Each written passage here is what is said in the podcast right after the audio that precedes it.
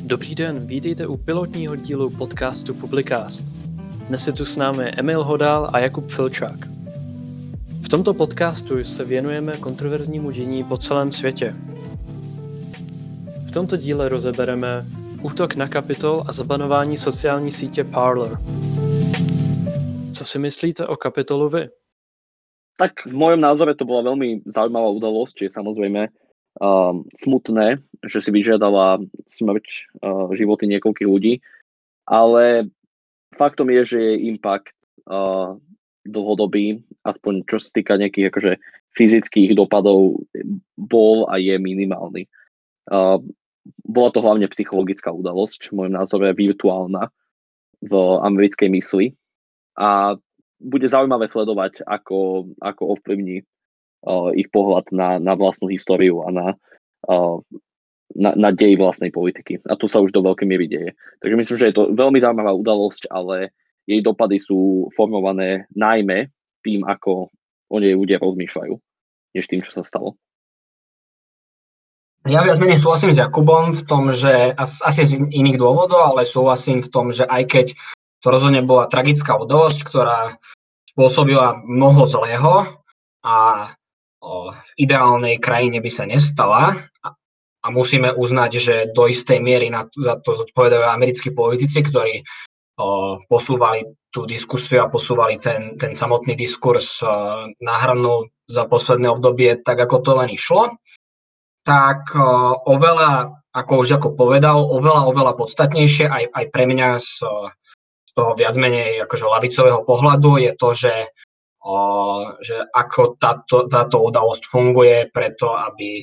o, funguje v tom rozmere, ako, ako hýbe americkým politickým diskurzom a ako hýbe retorikou alebo politikou tých jednotlivých amerických strán čo je podľa mňa veľmi disproporčné na to, akým spôsobom by, by takáto udalosť bez toho, aby sme sa nachádzali v takom, takom špecifickom kontexte a pri takej špecifickej budove v takom špecifickom čase hrala a mala hrať.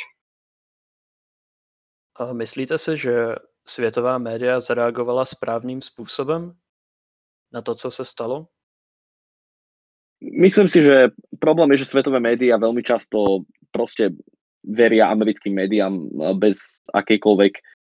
kritického, bez akéhokoľvek kritického posúdenia toho, čo americké médiá hovoria. Um, portály ako CNN, Bloomberg uh, hneď od začiatku tlačili narratív, že sa tu jedná o nejaký hlboký a seriózny útok na demokraciu. A to je do veľkej miery uh, narratív, ktorý od nich prevzali aj zahraničné a svetové médiá. Hej, že tie hlavné body, ktoré tam vidíme, je teda to, že sa jedná o nejaký barbarský útok na, na právny štát v Amerike, na slobodné voľby, že um, tí ľudia, ktorí to robili, sú nejakým spôsobom reprezentatívni uh, podporovateľov Donalda Trumpa a zároveň, že sú to výhradne podporovateľia Donalda Trumpa. Čo do, do veľkej miery je samozrejme pravda, na druhej strane to je veľmi simplistický pohľad na, na, na, na všetko, čo sa tam deje. Hej, že presne ako Emil hovoril, tak máme problémy polarizácie. Eh, ktoré vôbec dohnali ľudí do bodu, kde sú schopní niečo takéto urobiť. Hej. Um, sú tam, uh, je, je tam fakt toho, že naozaj existuje um,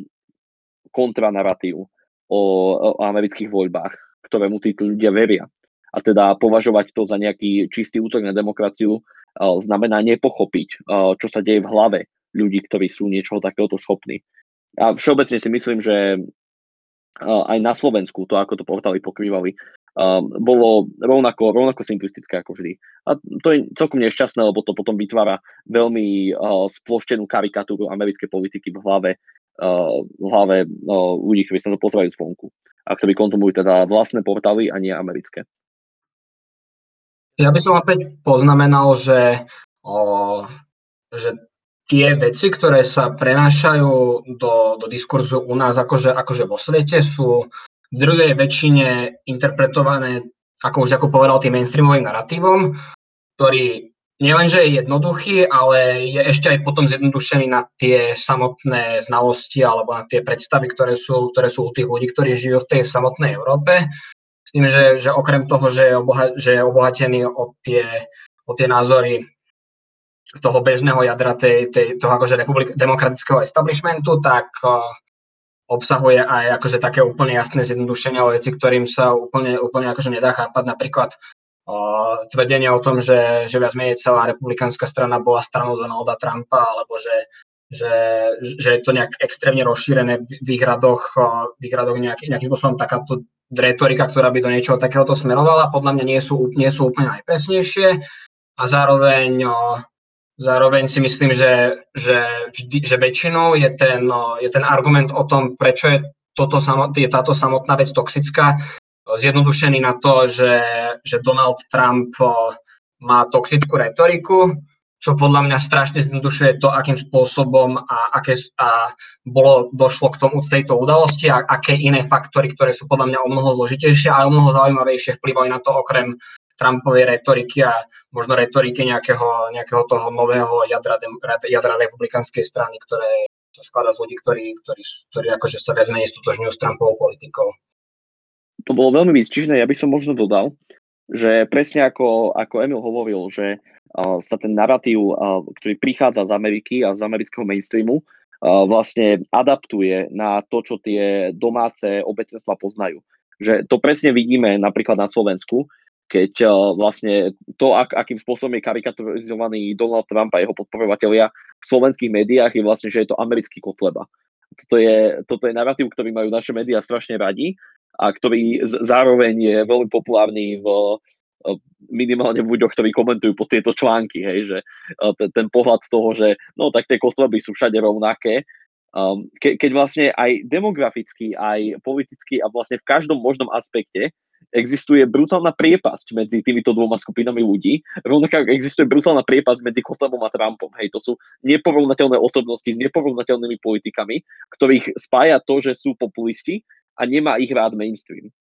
A vo všetkom ostatnom sú si odlišní, ale to, to nevadí, pretože ten narratív je tak zjednodušený, že už len to, že niekto je proti establishmentu, je dostatočné na to, aby bol hodený do rovnakej škatule.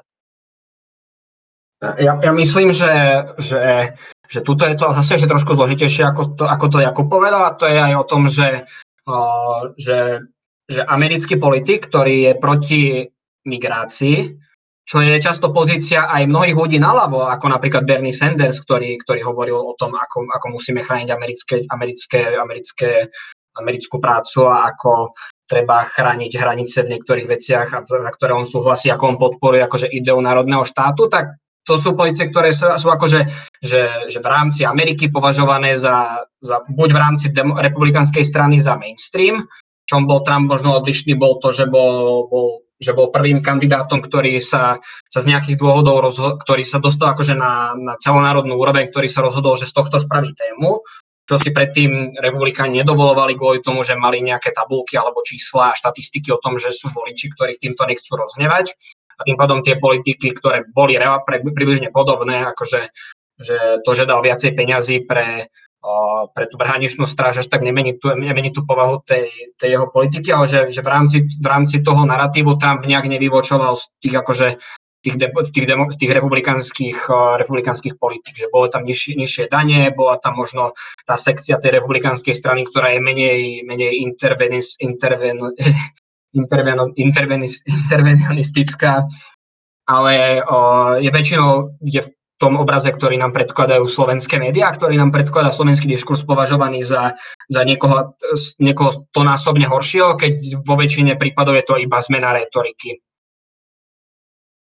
Hej, ale že práve ten príklad migrácie napríklad ukazuje to, ako um, naše médiá sú schopné zobrať narratív z Ameriky a interpretovať ho cez, cez ten lens slovenskej politiky alebo cez európsky kontext, na základe ktorého potom vyslovia rozsudok nad tým človekom. A vlastne úplne pri tom ignorujú kontext, v ktorom to bolo povedané. A podľa mňa to robia akože na všetkých stranách politického spektra, keď napríklad píšu články o tom, ako je Pete, Pete, na, na denníku N bol článok o tom, ako je Pete Buttigieg alebo Kamala Harris s tou lavicovou tvárou demokratickej strany alebo keď, ho, keď nazývajú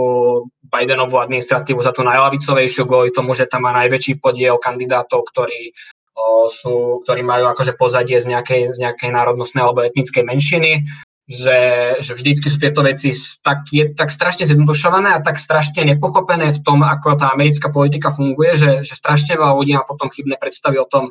kto je napríklad Kamala Harris a aké sú jej, aké sú jej názory, kto je Joe Biden, aké sú jeho názory a, a, akým, a kto, ako, ako funguje demokratická strana a kto, kto patrí k akému prúdu. Děkuji za vaše názory. O útoku na Kapitol se tak nějak vědělo už pár hodin dopředu. Myslíte si, že v této situaci mohla sociální média udělat trochu víc? Tak ja by som možno začal tým konkrétnym príkladom, hej, že ono hovorí, že sa o tom vedelo niekoľko hodín dopredu, čo, čo tým ľudia myslia je, že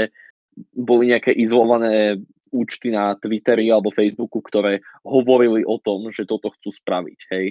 Um, to nevypovedá o tom, že bolo v tom bode rozhodnuté, že sa to urobí, lebo keď si pozriete uh, tie záznamy z toho, alebo uh, aj vypovede ľudí, ktorí tam boli, tak väčšina ľudí v tom dave uh, nemala absolútnu šajnu, čo tam robia. Uh, netušili, že to je nejak dopredu, lebo to nebolo dopredu pripravené, hej, to bola, to bola veľmi improvizovaná vec. Uh, tam sa zhromaždil DAO, o čom sa vedelo a originálne to mal byť protest. Hej. Donald Trump ten protest podporoval, ale tiež im nehovoril, že chodte zautočiť na kapitol, hovoril im uh, tie svoje rôzne vágne uh, uh, veci hej, na naštartovanie davu, že uh, postavte sa za seba, nenechajte sa, ale t- tam akože nikdy nebolo jasné, že práve toto sa stane. Tak řekl jim, dejte jim peklo. No ale komu? Hej, že to, to, to, je tá vec. A okrem toho, kebyže máte demonstráciu, ktorá ide naozaj iba kričať pre takúto budovu, tak nejaký takýto message sa dá interpretovať iba tak, že uh, majú, byť, uh, majú byť razantní, majú byť vlastní. Hej, že uh, v žiadnom bode nebolo jasné, že sa bude jednať o priamy útok na budovu. A musíte pochopiť, že tieto, tieto davové situácie to je otázka jedného človeka, čo sa postaví na škatulu a vykrikne uh, bežte na nich hej, čo môže zmeniť to, či sa niečo stane alebo nestane. To bola nesmierne výbušná situácia, ktorá nemusela v nič vyústiť, ale vyústila. A dôsledkom bolo to, že sa to teda stalo, ale uh, hovoriť, že bol, viete, bol nejaký konkrétny, bol vôbec nejaká konkrétna Facebooková udalosť alebo niečo také, mohol Facebook niečo konkrétne zakázať, uh, čo by predošlo tomuto útoku, ja si myslím, že nie. No, čo si treba uvedomiť, je, že v Amerike platí jedna špecifická sekcia, ktorá je veľmi kontroverzná a, a ja si mys, myslím povedať, že je až prehnaná a v mnohých príkladoch sa ukázala, že je, že je prakticky nefunkčná. Je to tzv. sekcia 230C, ktorá sociálne médiá akože štruktúrálne chráni od toho, aby akým spôsobom boli penalizované za to, čo sa na, čo sa na nich deje. Uh, to je tá jedna časť otázky a na tu si ja myslím, že, že mali by existovať nejaké pravidla o tom, kedy akože môže byť sociálna sieť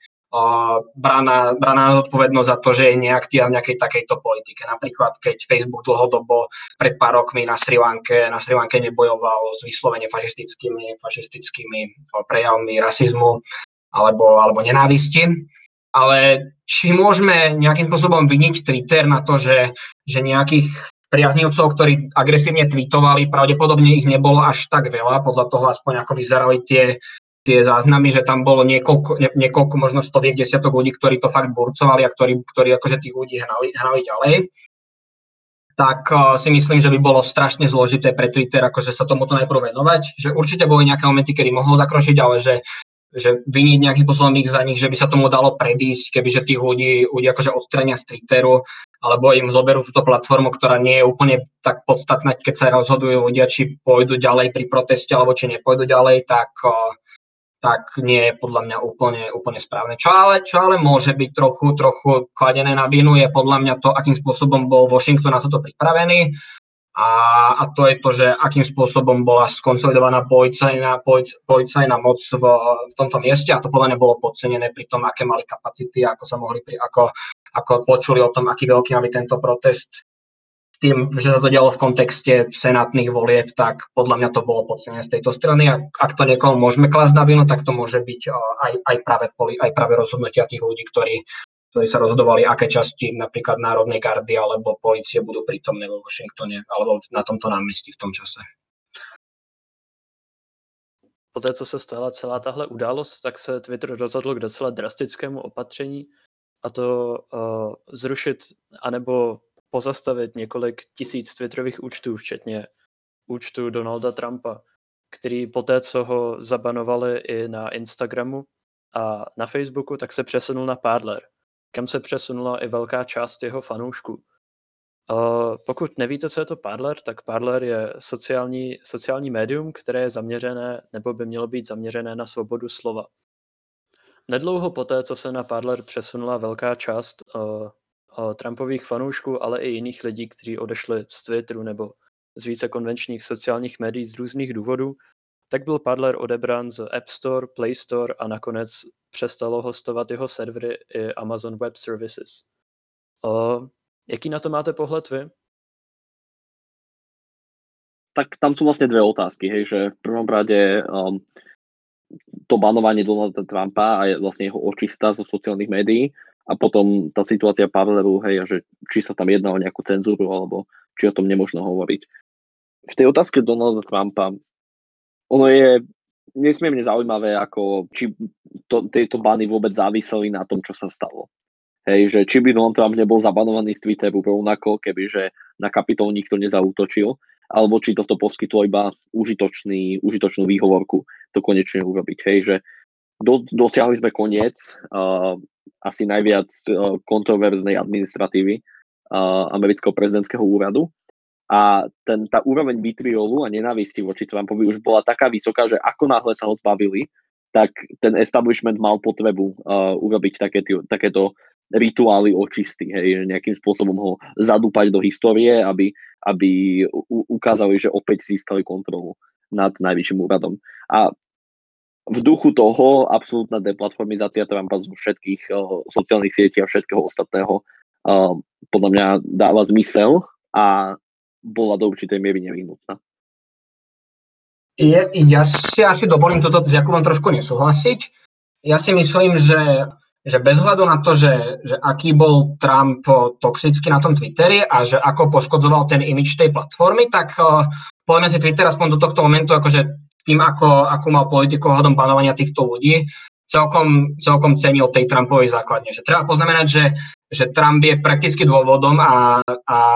a je treba tomuto oberať, prečo je Twitter tak populárny, aký je, že samozrejme boli aj mnohí ďalšie, ďalšie politici, ktorí ho používali, alebo veľkí ľudia, ktorí na ňom tweetovali, ale môžeme povedať, že, že ten Twitter sa fakt rozšíril a mal akože, že fakt, fakt boom v tom, ako sa momentálne používa, že je štandardom na ňom komunikovať pre prakticky väčšinu verejných činiteľov v Amerike alebo aj v iných krajinách sveta, tak to sa stalo vďak, práve vďaka aj Donald, Donaldovi Trumpovi. A že, že podľa mňa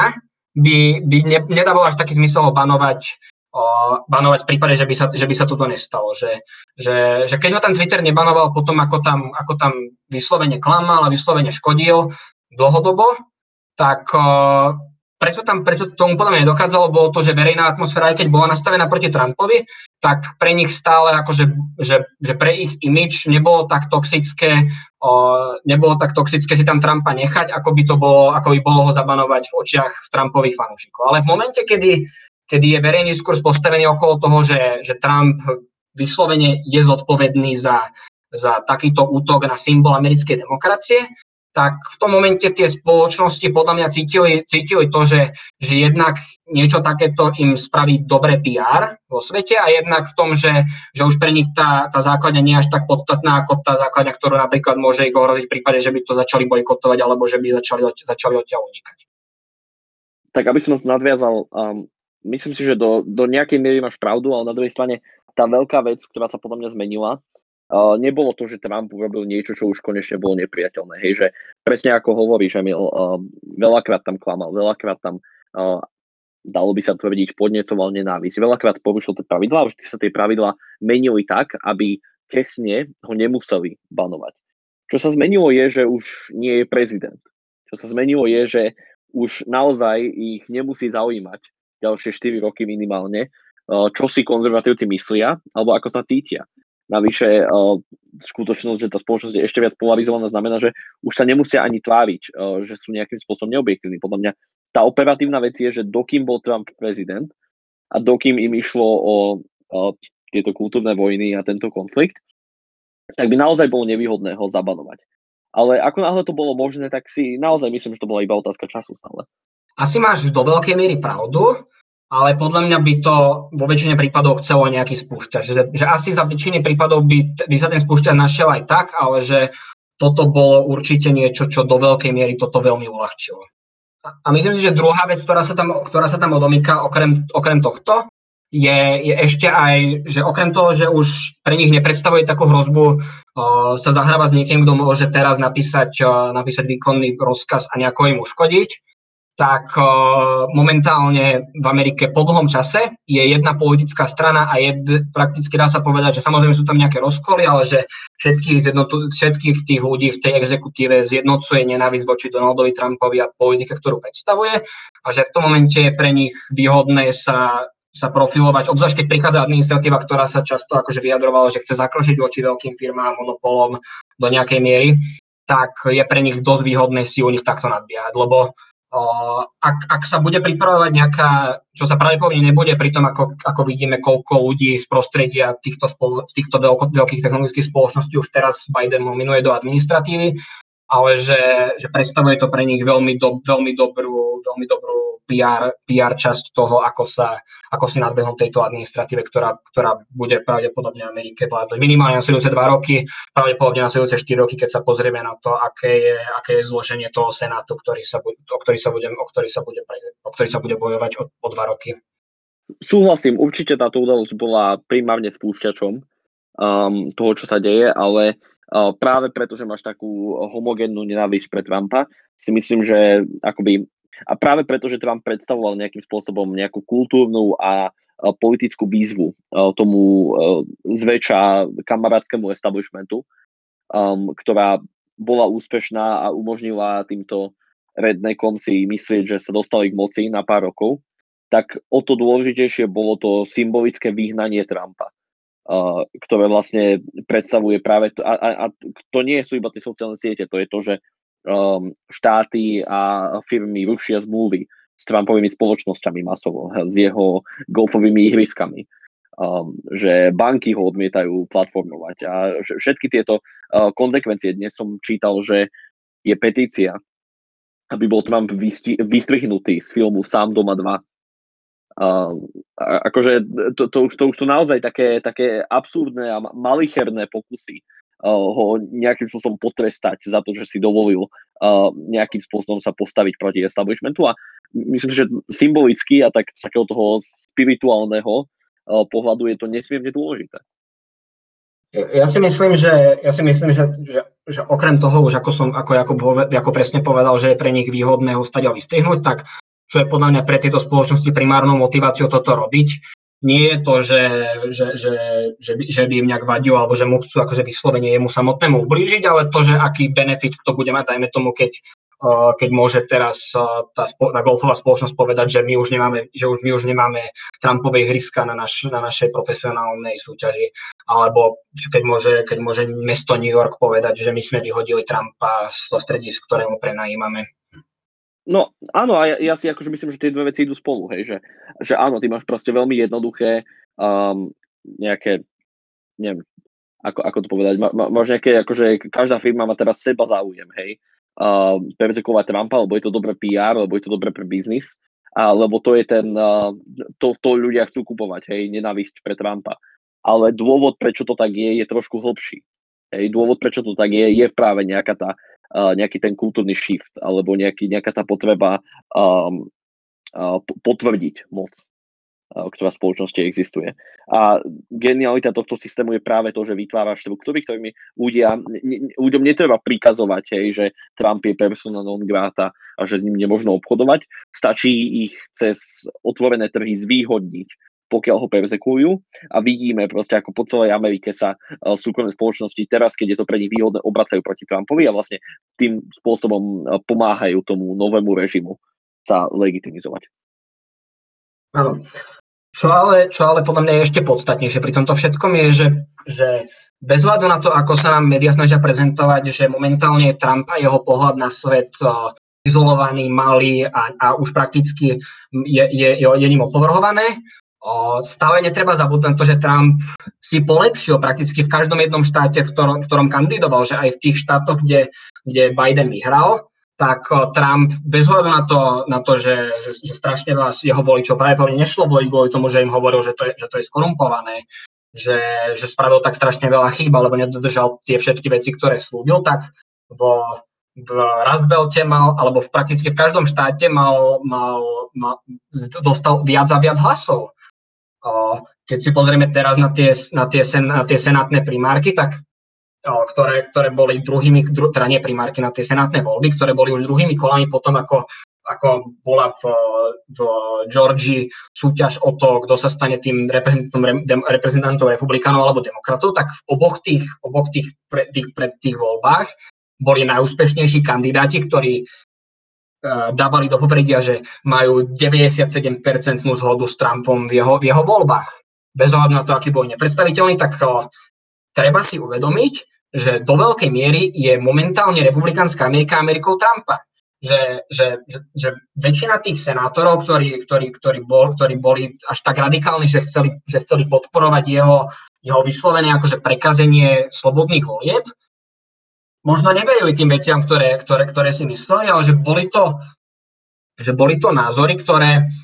ktoré boli v tom momente považované za, za najdôležitejšie pre ich okrsky a pre ich, pre ich dôležitých republikánskych voličov. A myslím si, že toto sa stratí kvôli tomu, že my tým ľuďom zoberieme platformu, alebo že, my, že, že, že zakážeme Alexa Jonesa,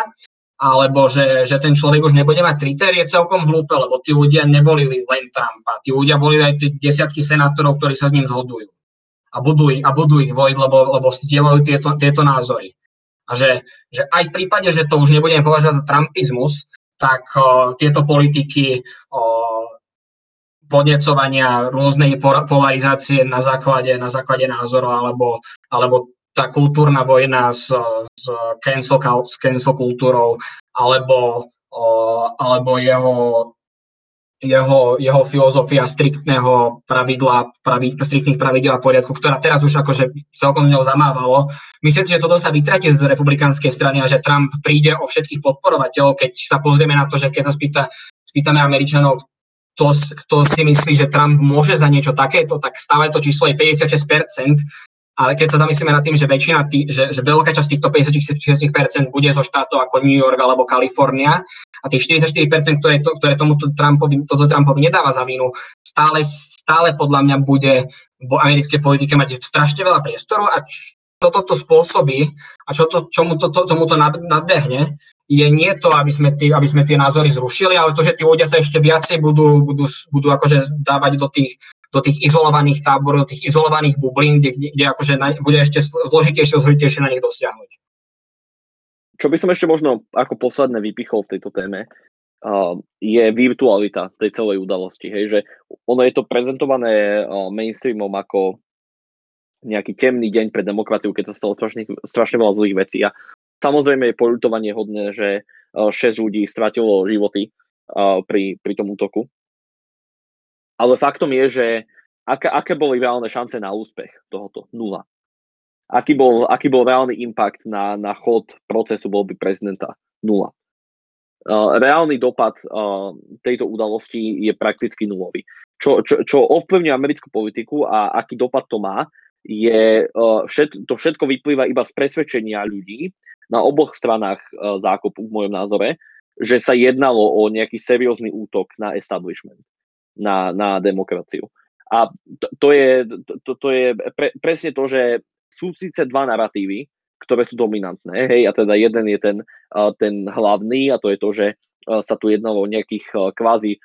fašistických ľudí, ktorí prišli z celej Ameriky, aby sa pokúsili zosadiť režim. A na druhej strane je ten trumpistický narratív, ktorý je, že sa jednalo o veľmi odvážnych, odhodlaných uh, mužov a ženy, ktorí prišli z celej Ameriky, aby sa pokúsili zničiť ten skorumpovaný režim. Ale problém je, že obe tieto narratívy vlastne pracujú s predpokladom, že sa tu jednalo o nejakú skutočnú udalosť. Hej? Uh, a pritom uh, celé to trvalo 3 hodiny škody na kapitole boli na to, čo sa stalo naozaj zanedbateľné. Hej, že chlapík ukradol väčšinský pultík a rozbilo sa nejaké sklo. Uh, okrem toho na to, že sa tam 3 hodiny prechádzal dav, ktorý nenávidel uh, tú budovu a tých ľudí uh, a, a neurobil takmer žiadne škody. Uh, to, to, je, to je naozaj minimálny impact.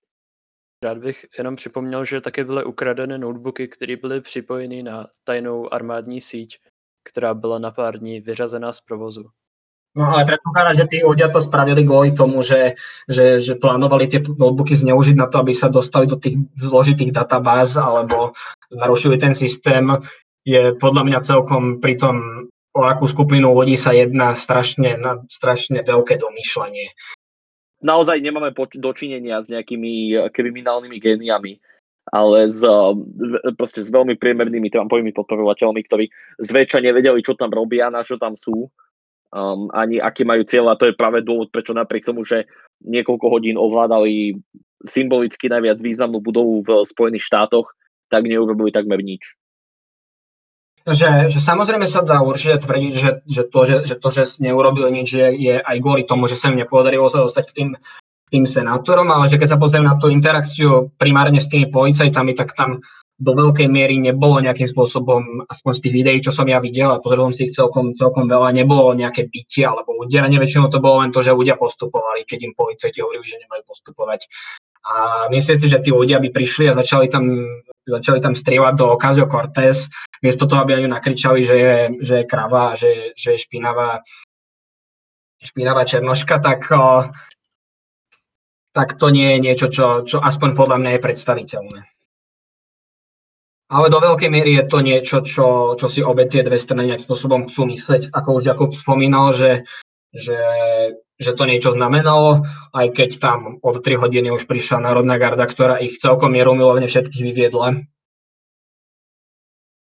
Tak jo, ďakujem, ďakujem za váš názor. Ďakujem, aj ja. A ja ďakujem, dúfam, že sa vám podcast páčil. Toto byl pilotní díl podcastu Publicast. Pokud se vám podcast líbil, koukněte se na naši webovou stránku publika.sk nebo na naše sociální média, jako je Instagram, Facebook anebo Spotify, kde nás najdete pod jménem Publika. thank you